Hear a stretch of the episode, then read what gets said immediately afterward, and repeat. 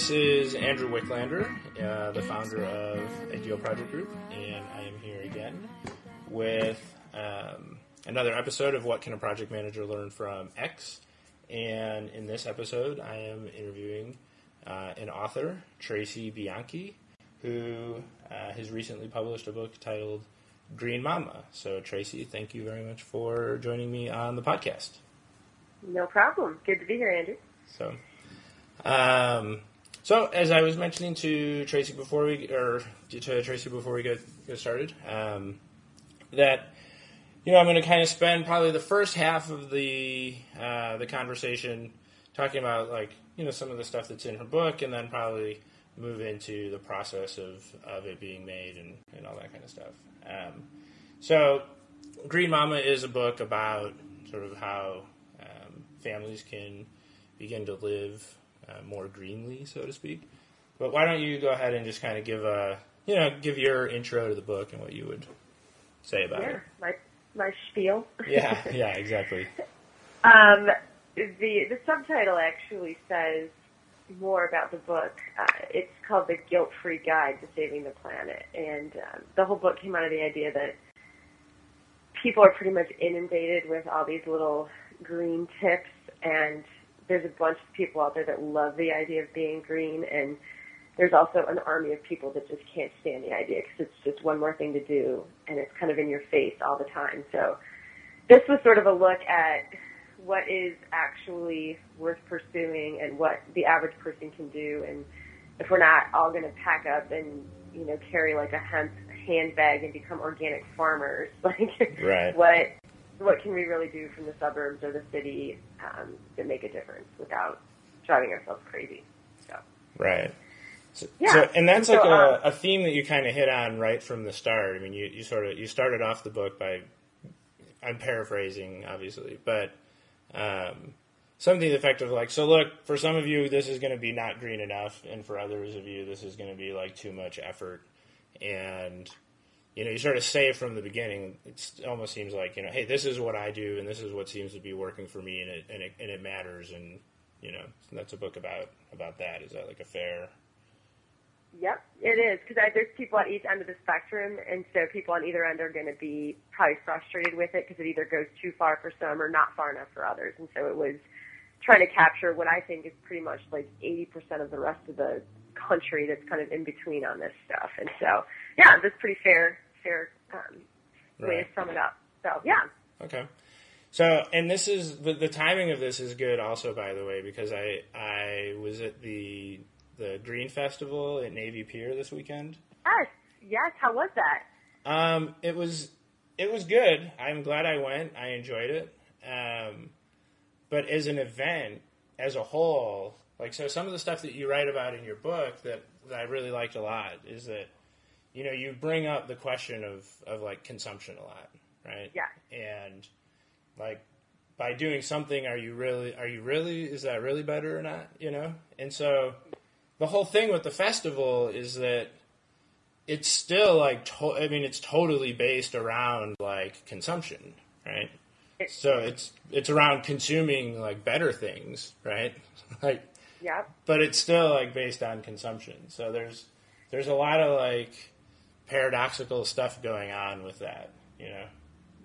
there is consumption is is the like least green model I think we can have, which in the capitalist country is pretty scary to say that, but it's like like there's no point in saying, well, here's a green product, so just consume this. We're really like one of the most green things you can do is just not to consume stuff, like not to race out and buy the next gadget, not to buy the new home or all those other sorts of things. So Right. yeah, consum- consumption is what's killing us. Really, it's one of the major things. Yeah, I mean there was a there there's there's part of your in part of your book you you you say something to the effect of you know like it makes no sense to move into a LEED certified house if like the result is that you're going to need to commute like 40 miles or 30 miles each way to work. Yeah. Right. Yeah. So- And you're living away from like you know people who people move into some of these crazy communities that are so far away from everything else in their life, and they spend half their life in the car. And yeah, you can have some great new home that, like you said, is LEED certified, but if it doesn't connect to any other part of your life, and you, you had to build new and tear down, you know, an ecosystem to build that house, like it's pretty pointless, you know. Right. Right. So yeah. Well, and the the commuting thing, I have like a special hatred for, right? so, um, I mean, I really like that you wrote a lot about commute, like you know that you touched on commuting as a sort of major source of a problem, just in not just like the energy use, but the way that it affects our families and everything, you know, and like what what we're taking the time away from and everything. It does. I mean, we spend. I think it's it's almost an hour a day. You know, um, I think it's like a little shy of an hour a day one way or something like that Yeah. for the average commute. Right. It's just insane. And so, you know, how much time do people spend in their cars and and we're married to our cars. Like I know people who I love dearly who live near me who will like get in their car and drive two blocks to run an errand and it's like, oh come on. Right. Granted, February in Chicago, I will drive two blocks, twenty below zero. I'm not that hardcore. right. Right. So, so yeah, Well- I think their cars. Yeah, But I mean, so and when I say I have like a special hatred for the commuting is because I so I work in an industry where that being you know technology and yeah, you know what the whole website building, you know, Yeah. building you know doing projects and that kind of stuff.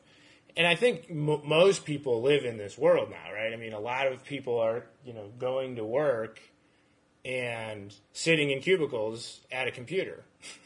yeah, And so one of the other things that you talk about in the book is like examining, you know, your your traditions, and you talk about it like in the tr- in sort of the context of family, right? And how Right. you know you talk about whether it's smart to re- like, do we really need to wrap Christmas presents in paper? right, right. Like Uh, sometimes why bother? Yeah, Yeah, and so it's just it was it was really, I mean, it was a really uh, interesting way to look at the uh, the same like problem, but through just a different lens, you know, yep, um, Yep. because a lot of people that work at a, in a cubicle in front of a computer, the only reason that their workplace requires that they work there is just like out of habit, right? That's what they've always done in the past. yeah. It's what they've always done, and there's. I feel like there's this sort of fear that, you know, like the whole like Big Brother's watching, like somehow like some employee's going to be a vagabond if they're working from home, but Right. like nine out of ten people I know who do work at home, and like uh, most people that I know that work at home have like a home office split, Yeah. and they'll do some days in and some days out, and they all hands down talk about how they get so much more accomplished at home because there's not the interruptions that they get sometimes in the office. So it's fascinating what we like hang on to in the corporate world that is just odd and misplaced. I think sometimes. Right, right. So, well, that, that's kind of like a little bit of a good segue into, you know, some of the the things that you went through to get the book made, and we'll we'll keep talking about like you know the sort of the, the, the themes that you weave throughout the book, and see if we can kind of tie them into this conversation too. Um, Yeah.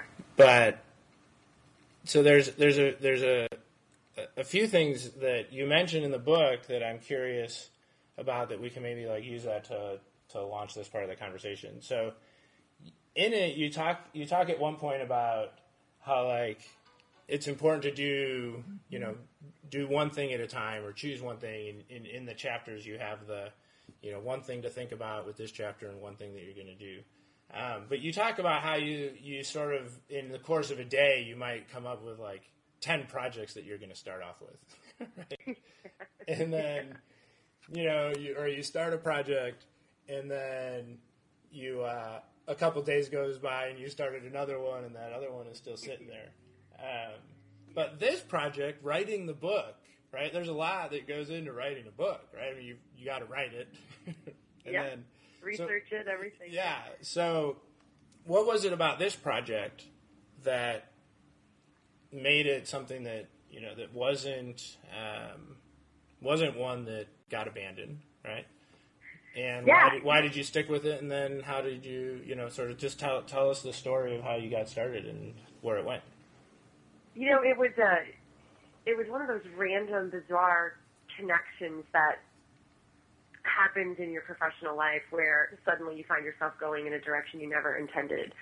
Um, I was asked to do some freelance writing for magazines, and in a million years never thought I'd be writing a book. And went to get a couple grammar tips at a writing conference, and ended up meeting an editor who, you know, said, "You got an idea for a book?" And I had this, but I hadn't planned on ever actually writing it.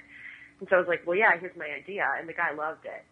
And so it was this sort of like I tripped into um, actually getting a publisher, which is a pretty challenging thing to do. So I feel pretty lucky that that happened so easily for me. And then, you know, when you get it was all new to me, and so I was scared to miss a deadline because I didn't know anything about publishing. Later, I come to find out that publishing deadlines are kind of a joke in a lot of ways. um, you know, they, they just don't stand firm on a lot of things, and what they asked from me and when they actually did want it were two different things. But I was this total, you know, like newbie who was too panicked to screw this up because it was sort of this dream situation that happened. So that's what kept Okay. me going is that is is honestly I, I can get pretty haunted by deadlines and so a deadline was looming over me and I, I just didn't know what would happen if I missed it. Yeah. No, that's great. I mean, I think you know assigning assigning a date that you're going to be done with something is a really important part of getting it done. you know. It is, but you know, I, it's so funny because there are other things in my life that I give myself deadlines or I receive them and I kind of blow them off. It's like, oh, really? That, you know, but for whatever reason, a, a, this publishing deadline, and it was it was sort of a dream come true sort of situation. Like how many people get asked to write a book, and you know, that didn't mean I'm anything not Right. like cooler than the next person, but it was just this cool, like, kind of just the perfect storm of stuff. And so I just I didn't want to let that go, so I kept Okay. on it. Okay. So how did I mean? How did that? There has to be more than like a book publisher just came up and said, "Hey, I want you know, do you want to publish a book?" right. You know, in publishing, the, the big word everybody says is platform. Platform, platform, platform is what you keep hearing. Is if you have something to say that's great, but what what establishes you beyond every other person who runs around blogging or whatever and saying they have something to say is, well, what gives you the right to be the one that says it? And so um, I had uh, what what for me worked out really well was I had a great idea and I had I had a matching platform. I had people that knew me. I had the right connections to some organizations. I already was blogging. And so I, you know, I, I'm writing a mom book. I'm a mom, so I mean, clearly those two lines. Right. So um, it was, it, it, it's a, it's a, it's a, a lot of things all kind of lined up together there. Yeah. So, So yeah. no, that's that's great. And but what's interesting is that it's a lot of things that lined up together that you made, right? And over the course of time, aligned themselves in that way, right? Yeah. So the reason I'm like putting it that way is that I think, um, like people, people, there's the risk of people hearing like, "Oh man, well, a book publisher didn't walk up to me, so I can't publish a book," right? Right, right. Yeah. No, you're right. You know, and I, I yeah, I probably, yeah, I wouldn't recommend just waiting around for an editor to walk up to you and ask you for an idea. but yeah, I think people who want to publish or, you know, do any sort of um, project that they're communicating what they believe, you know, on the web or in print as far as a, like an actual book or whatever. Right. And most things are, are web based anyway. It's, it really is like if if you have something to say and you can prove that you are the right person to say that thing. I mean, that is really what it's all about. So a lot of it is just building that platform and finding your voice and what Right. makes your voice unique. Yeah, yeah. And so, do you think that, um, like, when did you start blogging regularly, and do you think that that that, that helped you? Oh, absolutely, absolutely. Um, I started blogging right around the time that I received um, the book uh, contract, actually. So they're basically in publishing right now. It's very rare, unless you're Michael Crichton or you're some, one of these amazing authors who's going to sell you know, hundreds of thousands of copies right off the block. you have to have a web presence. You have to be active on Twitter, active on Facebook, Right. active on a web on the web, and that's one of the first things they ask you is, well, what's your web presence like? And if you don't have one, it's not necessarily a deal breaker, but the next thing they're going to say to you is, okay, get a web presence because Right. If you're not out there on the web, you're not you're not going to get a lot of readers on your stuff.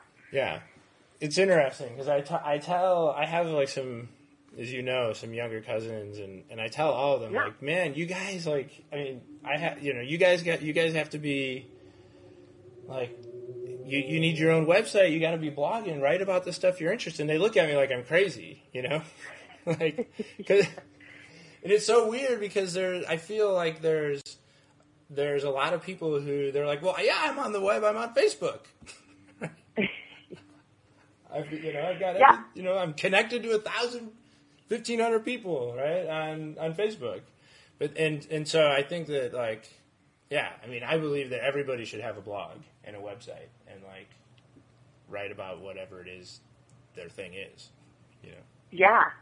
Well, yeah, and here's the the one killer with that though is like I I, I agree mostly with that. I think if you want to identify yourself at any particular venue, I think having a blog is great.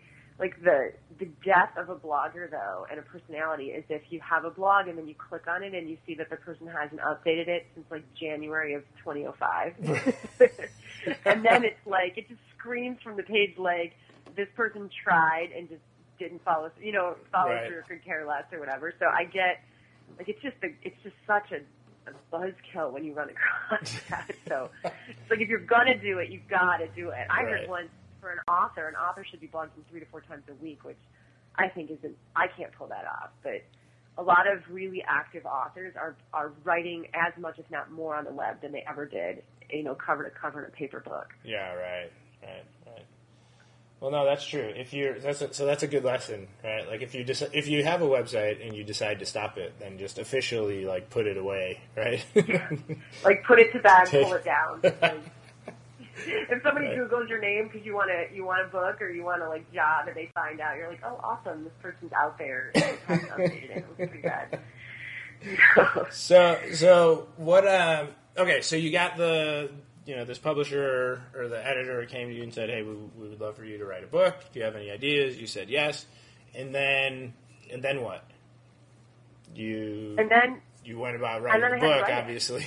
but- Well, it was funny because here I am at a writing conference, and and I guess I'm just kind of naive when it comes to these sorts of things. But I didn't realize that everybody at a writing conference like walked around with like a, a half-written book or a proposal, and so instantly the editor's like, "Well, that's a great idea. Can I see a couple chapters? Can you email what you've got down already?" And I just looked at him like he was speaking Spanish to me, and I was like, "Well, I, I haven't actually written this book yet." And Right. he whipped out his business card and he's like, "You've got till the end of August to get me three chapters." And this was in June, and I was like, "Oh, okay." And it's just again, it was one of these sort of weird kind of you know turn of events. It turned out that a, a literary agent was um, was eavesdropping on that conversation, and so she. Like the minute I was done talking to this guy, she she pounced on it and she was like, um, "Here's the deal." and it turned out the guy was a pretty big name in publishing, and he rarely made those sorts of statements to wannabe authors. And so she was all over it, and um, within a day, I had a, an agent so that I could navigate the whole publishing world and contracts and stuff because Huh. that's a world I didn't understand well. So Okay. So it's interesting because, like, I'm I'm before we before we spoke, it I was thinking that maybe you, you know, you had gone the self publishing route and all that kind of stuff, and then I learned that you, you know, that you had a publisher and all that kind of thing. Is there anything that you learned about like the self publishing side of things um, in your experience? And do you think? I mean, are you glad that you you know that you that you have the publisher or do you, you feel constrained at all by having a publisher like i don't know any of the sort of like politics of bookmaking you know what i mean or like the, Yeah. the world of bookmaking and what happens in that place you know Yeah, you know, I think for someone like me who probably I would say I still know very little about the publishing world, although I know a lot more than I did two years ago. But for someone like me who sort of is deer in the headlights first timer and to have a full you know, a full publishing house behind you was great. It made it so much easier you know, the everything they do for you from their marketing. You know, I didn't have to like call up, you know, email Amazon and say, please list my book. You know, they they do that for you. They you know, they do all the little details that like I wouldn't know where to begin doing. So for that reason, it was great. I do know some authors who self-published, and they're pretty enmeshed in the literary world, and they love the freedom of self-publishing because when you do go with a big publishing house, you know, you don't get a lot of say in things like the title of your book.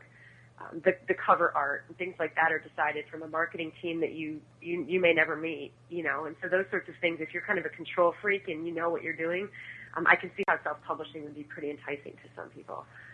Um, and it's it's a 50-50 split in the publishing world right now. There's people that think self-publishing is the next wave in books, and there's others that say self-publishing is sort of the kiss of death for your career. So um, there's good conversation on each side of that debate. So. Right.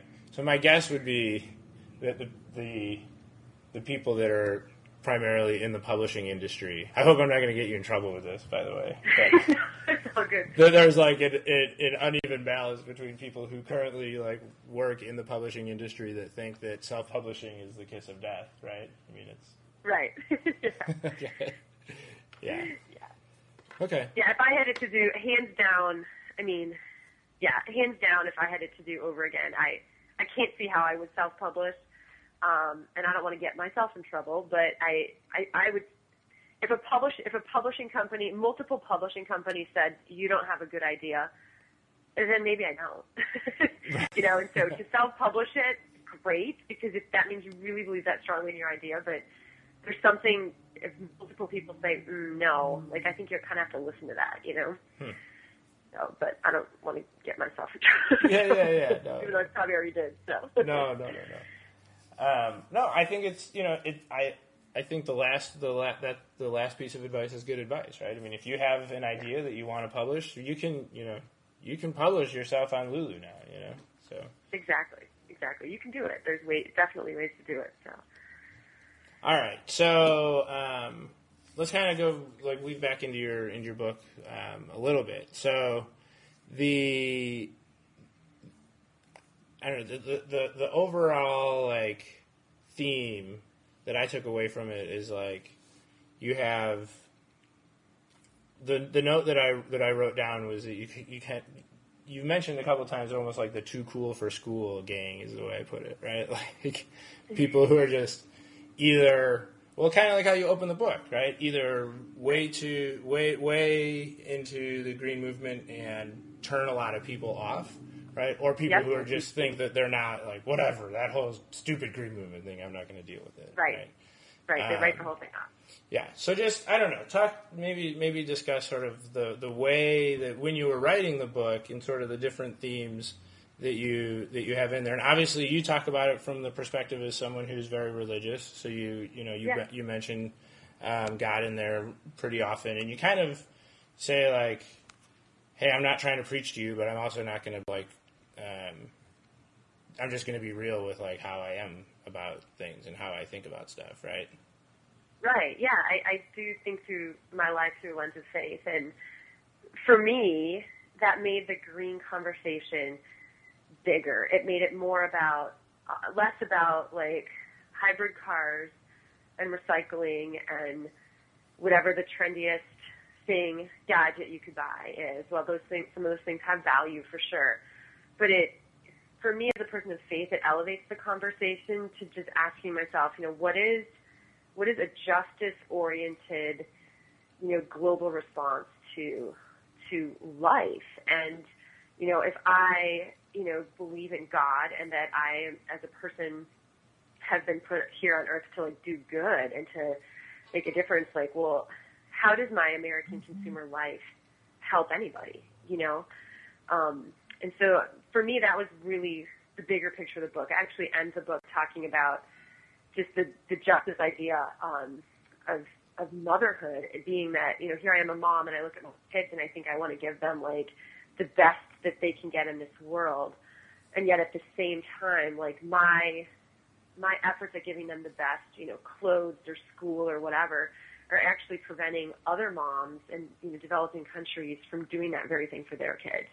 And so it's just this sort of perspective on like, okay, it's more about more than recycling. It's about caring for people and looking at how my lifestyle actually can hurt other people instead of just pushing on through to, you know, get the best. And so um, that's kind that was kind of the bigger picture behind the book and why I really got fired up about writing it was to try to help moms and families help other families um, across the world because um, environmental stuff in, invariably falls on the shoulders of the poor. Like the landfills aren't in the great neighborhoods, you know.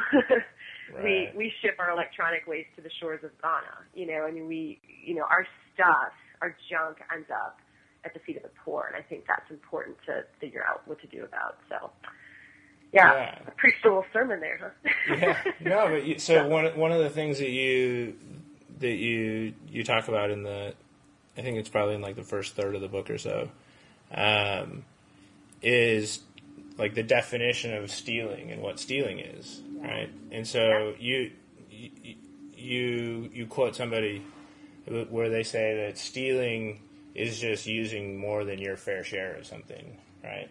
Yeah. And it's a really interesting way to look at stealing, right? because if all of a sudden it's not just like taking something that isn't currently yours, right? But if you're taking something that's more than your fair share of like all people on earth, it's a very Yeah. different way of looking at the meaning of stealing, right?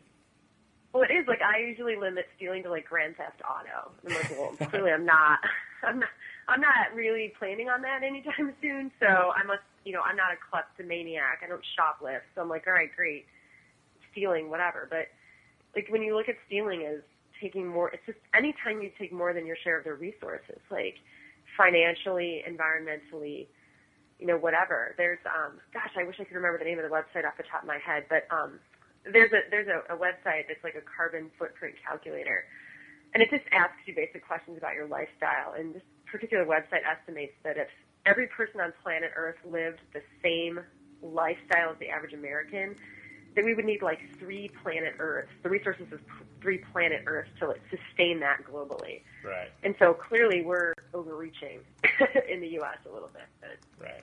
anyway, Yeah, I believe that that is, and I'm just checking really quick. I believe that that's carbonfootprint.com. okay, So, thank you. Yes, I knew it's there somewhere. So right. um, yeah, they have a carbon footprint calculator on there, and it'll figure out like Yeah, how many how many planet Earths your particular lifestyle would take. right, Um, right. It's pretty eye-opening exercise. I would recommend anybody do that. It's pretty it's pretty eye-opening. Right. Well, and and you know, I think that maybe maybe now more than than usual, although you wouldn't really know it by just reading like the you know the New York Times and the Chicago Tribune or whatever. But like, I think maybe you know maybe the disaster in the Gulf will like be the like the rock bottom for our nation or something. I don't you know like every Yeah, you know, I I don't know. You know the yeah the whole oil disaster is funny because on the one hand people are like, oh shame on BP, they should clean their act up, but yet like people will say that while they're driving their car. You know, you're Yes. like, well, okay, clearly BP. You know, BP isn't just pumping oil for fun. Like, who's buying the oil? Yeah, you know? I you know I I agree completely. I mean, I I've been uh, using the analogy of like it's kind of it's don't get me wrong, like there's plenty of blame to go around to BP, right? yeah. Oh but, yeah. Oh yeah. But oh, but it is kind of like you know a cocaine addict getting mad at a straw for like giving you know like blowing their nose out. You know. what I mean? Exactly. It's like, okay, wait, what? Who are you blaming? Why? Right, right. Because it's easier. Yeah, I mean, it's it, because it's easier to just blame that one company, right? Than you know, there's people in the Northeast who like voted to not allow windmills to be put off of their shores, right? Yes, off of Cape. I think it was like seven or nine miles off the coast of Cape Cod or something, right? Yeah. So, so I mean, are those people less to blame for the oil disaster than BP? You know, I don't know. Yeah. So, Well, it, or it's like everybody out, um, understandably, Pacific Northwest and other really forested areas of the country. Everybody gets all bent out of shape, and I get that over logging. And I think that there are some places in this country we should not be, you know, clear cutting and things like that. But at the same time, like a lot of the people who bag on the, the logging industry and the forestry industry, like, are just like paper hounds. You know, it's like you, you can't like bag on oil or or the for or you know forestry without like changing your own life. Like you know, you just Right. can't do it. Right. So those companies are getting paid somewhere. Like it's us, you know, that are driving them. So Right. anyway, But no, so one of the another one of the themes in the book is like it. I have a cousin who's a vegan, and he says about it. You know, basically, I've just gotten to the point where I think people should be aware of what they're eating, and like however far they want to take it is how far they want to take it, right? yeah, And that it seems to be kind of like a similar message in your book, right? Which is like at least what I took away from it is it seems like you're starting with at least just start by being aware, right? And yep, and then make changes. I mean, you even talk about like do stuff that makes sense for your family, right? Somebody who somebody who has a rural home and ten acres of land, like living green to them is going to mean something entirely different than someone like myself who lives in the city of Chicago, right? Exactly. Yeah, it's like do do what works for you, or you're you're gonna drive yourself nuts with the other stuff. Like honestly, I have three kids, so for me to carpool with another family is impossible because then I'm saying, hey, why don't you give me and all three of my kids in their car seats and your three kids a ride? But we just have a bus to figure that out, you know. Right. So there's things that like are really, you know, great green things that like I can't do because of my family, you know. And so we walk when we can, but you know, yeah, it's just do what you can, and as, as long as you're informed, then you can make decisions that are educated instead of just saying silly things like we say, like, oh, we should just, you know, shut down BP. Well, like, why would you say that? Like, inform yourself before you say that. you Right. know? So, okay, so we'll, we'll we'll wrap up here in a few minutes. But one of the things I'm interested in um, a lot is is do you have any productivity sort of like routines that you follow or things that you um, you know that you that you do to just maximize your sort of like personal um, like creative ability you know what i mean Yeah, yeah. I mean, I guess sometimes my creativity and my productivity can be polar opposites of each other. okay know, I uh, like the, you know, I'm like everybody is. I'm I'm a slave to my phone. I do everything email wise I can through my phone when I'm waiting in a waiting room or whatever, so I can be productive when I get home. So I can be creative when I get home and not just have to spend my entire day answering emails. Mm-hmm. So I'll try, I try to catch myself up on like the tyranny of the urgent all day long, which you know that drives some people nuts. But I'm just one of these people. I, I just I have to answer emails constantly so that when I do have you know undisturbed time, you know, to write and stuff like that, I can creatively do that stuff instead of obsessing over the next email. And I do. I have to just shut. I have to shut my email off and Facebook and all those other sorts of things if I want to write because something I'm writing will trigger an idea that links to a conversation I was having on Facebook, and then I'll find myself saying, "Oh, I wonder if there were any follow-up comments," you know, and then I'll spend a half hour on Facebook. It's ridiculous, you know, which sometimes actually can be a catalyst some more creative thoughts, but most of the time, no. so I'm either like completely enslaved by my technology to survive the urgent matters, or I completely shut myself off from it so that I can just be creative. And you know, one of the things I think to write is that you need to you need to be a reader if you want to be a writer. Like you can't just write and say things without reading what other people have said on it. And so part of it is just the discipline of sitting down with a good old book and reading what other people are saying. So Right, right. that's you know, I try to be an active reader. So Awesome. yeah. Cool. So I don't, um, I don't think we talked about like the ver- the the final piece of, um, you know, how just the the actually making it out to the you know the the world and it's Yeah. now available and, and all that kind of stuff. So let's we can sort of you know I guess wrap up with um, you know just t- tell a little bit about when you mentioned you had deadlines to hit. Um, but yeah, I guess just talk about that a little bit and then how it actually went out the door, right? And what sort of things were involved with that and, and all that kind of stuff. Yeah. You know, it goes back to uh, your question about you know, versus, self-publishing versus publishing with a, um, a publishing house. Okay. And my publishing my publishing company was Zondervan, which has a parent company of HarperCollins, and so they've they've been at this a while and clearly know what they're doing. Um, and so for me, it was really easy to get the book out the door physically because it was done for me. I had a marketing team that took it to Barnes and Noble and pitched it to Borders and pitched it, you know, wherever it needed to go to get into the right advertising. Um, you know, it was submitted to Publishers Weekly for review, like on my behalf. I didn't have to chase after any of those things, which was really great. Right. Um, the the really amazing thing in publishing, which as a newbie was just a hard lesson for me. One, I'd heard that I was going to have to learn, and that is how hard it is to actually get people to buy your book. um, I can't remember the exact number. I think it's between 800 and 900,000 books or something like that are just out there every year. And it, it, the, the market is flooded with material. And the average book, like over the course of its lifetime, sells like 3,000 copies. Okay. This is dismal. You know, you, you can expect to sell 250 copies a year. That's, that's average. And so you, you publish and you have like the Anne Lamott or the like, you know, she's a faith-based person who's done really well, or you, you know, you or you see like Oprah pitch a book on her show, and you think, ooh, I'm, you know, people are going to buy my book. I just got to get on Oprah or whatever. But like reality, that doesn't happen. and you know, you're you're just that's why the platform's important and your web presence. And it is, despite everything your marketing team will do for you, at the end of the day, it's up to you to sell your book and get people to hear your voice and figure out who you are. And that is really, really hard. right. So um, that you know that's the hard facts of publishing is just because you've got a publishing house and it gets out there, it's out the door. Like you can you know you can read the reviews on Amazon and that all makes it look like it's some raving success, but really it's. it's you still got to, you still have to, as the author, get people to actually buy the book, and Right, that's really right. hard. So, and what are the? I mean, without you know giving more like going into too much detail. I mean, but just in general, what are like what are the economics of book publishing?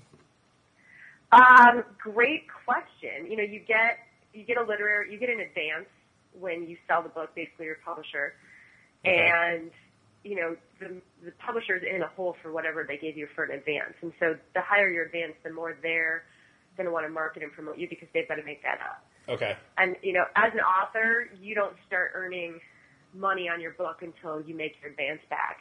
And statistically, very few authors ever get their advance back. I Okay. mean, it's just it's just that hard. So there's a myth that if you're an author, you're like some big rich person getting royalty checks, and that's not reality at all.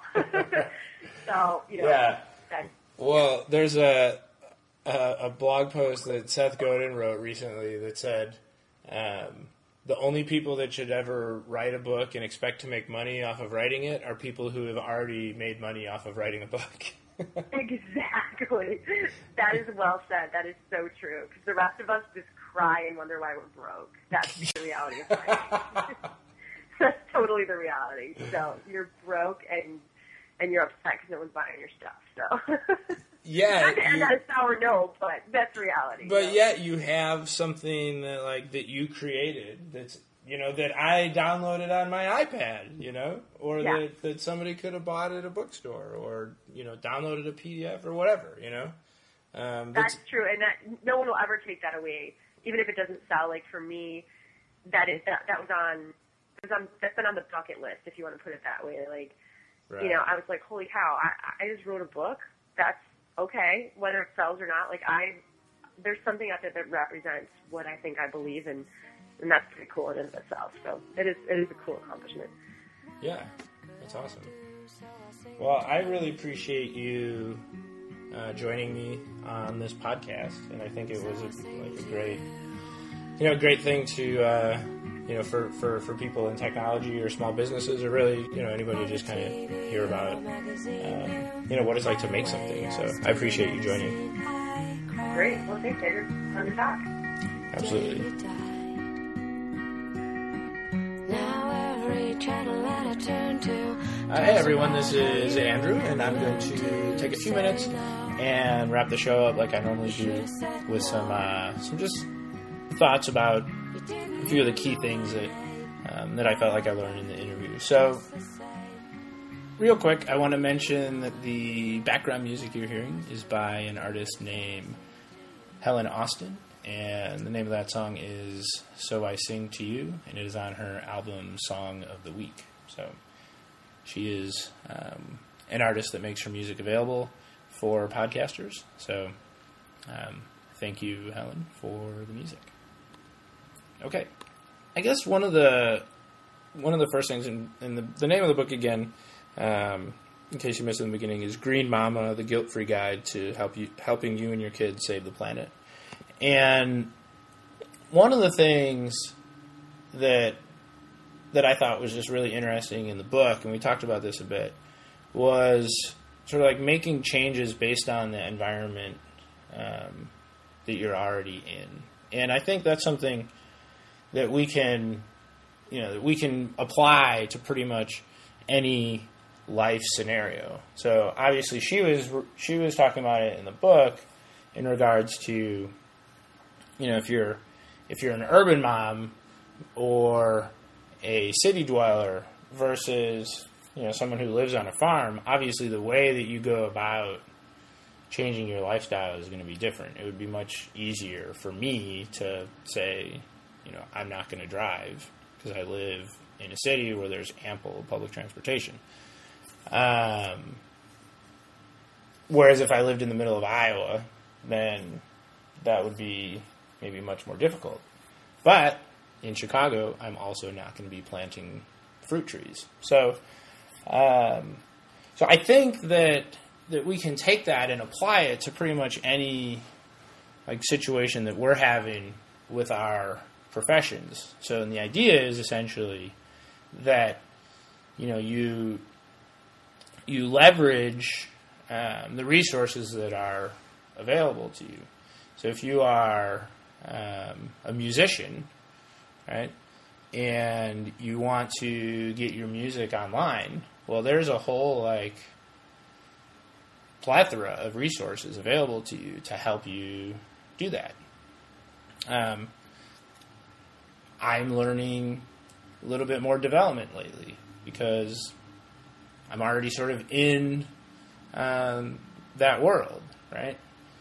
If I was a musician, maybe I would just like learn how to put together, you know, a web page for my music, but not learn programming and spend more time like I don't know, learning another instrument or working on my vocals or something. So I just think that she kind of touched on a key point there, which is making changes and decisions based on, you know, your current environment, not over an environment that, you know, that you wish you were in. So that was like a big one for me.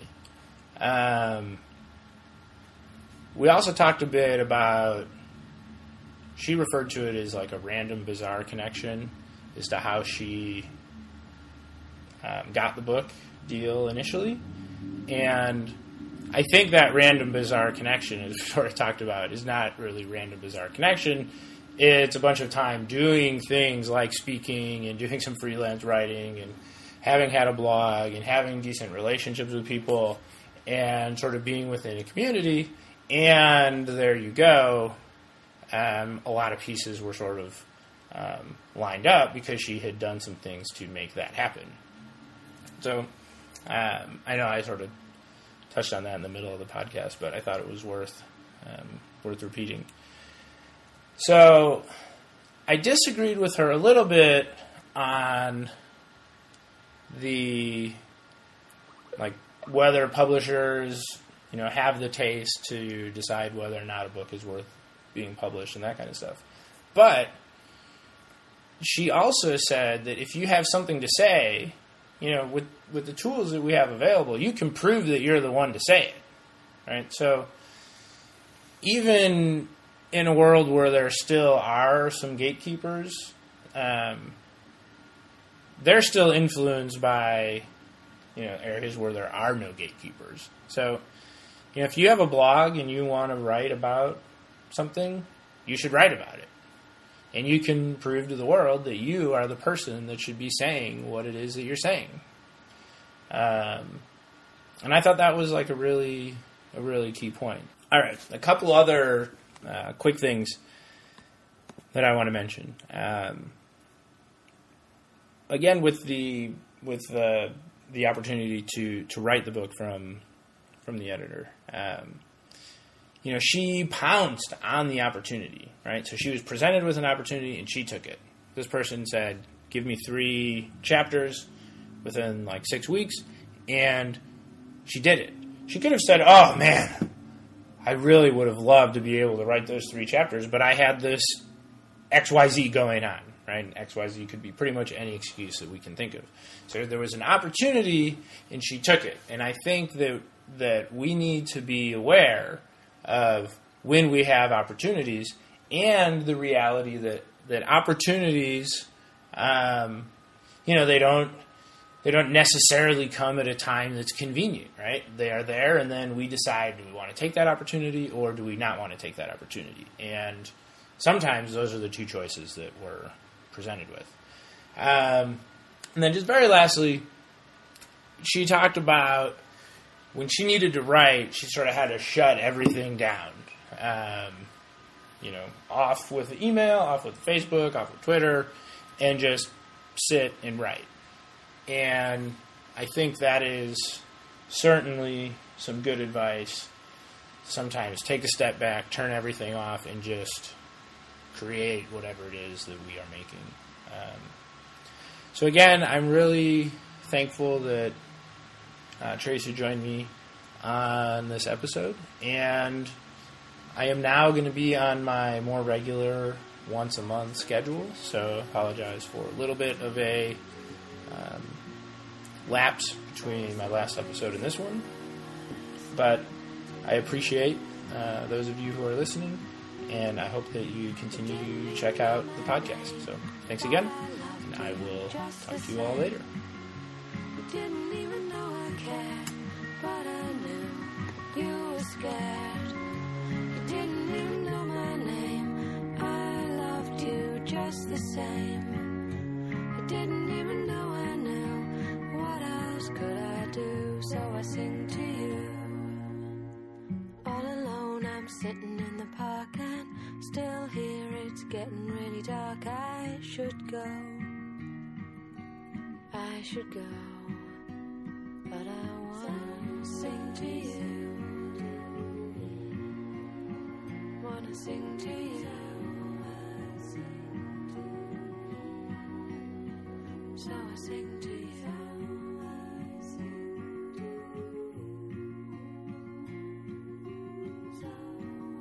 sing. So I sing to you.